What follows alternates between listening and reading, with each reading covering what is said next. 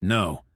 I picked that number out of the clear blue sky merely as an example of an imaginary shoe with a banker 3R in column 10 and some players in column 11.